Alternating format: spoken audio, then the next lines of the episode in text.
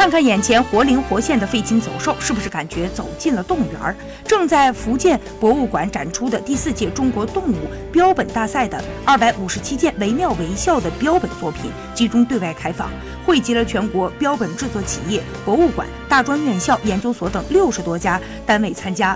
标本涵盖哺乳类、鸟类、爬行类、两栖类、鱼类等动物类群的皮张以及骨骼标本。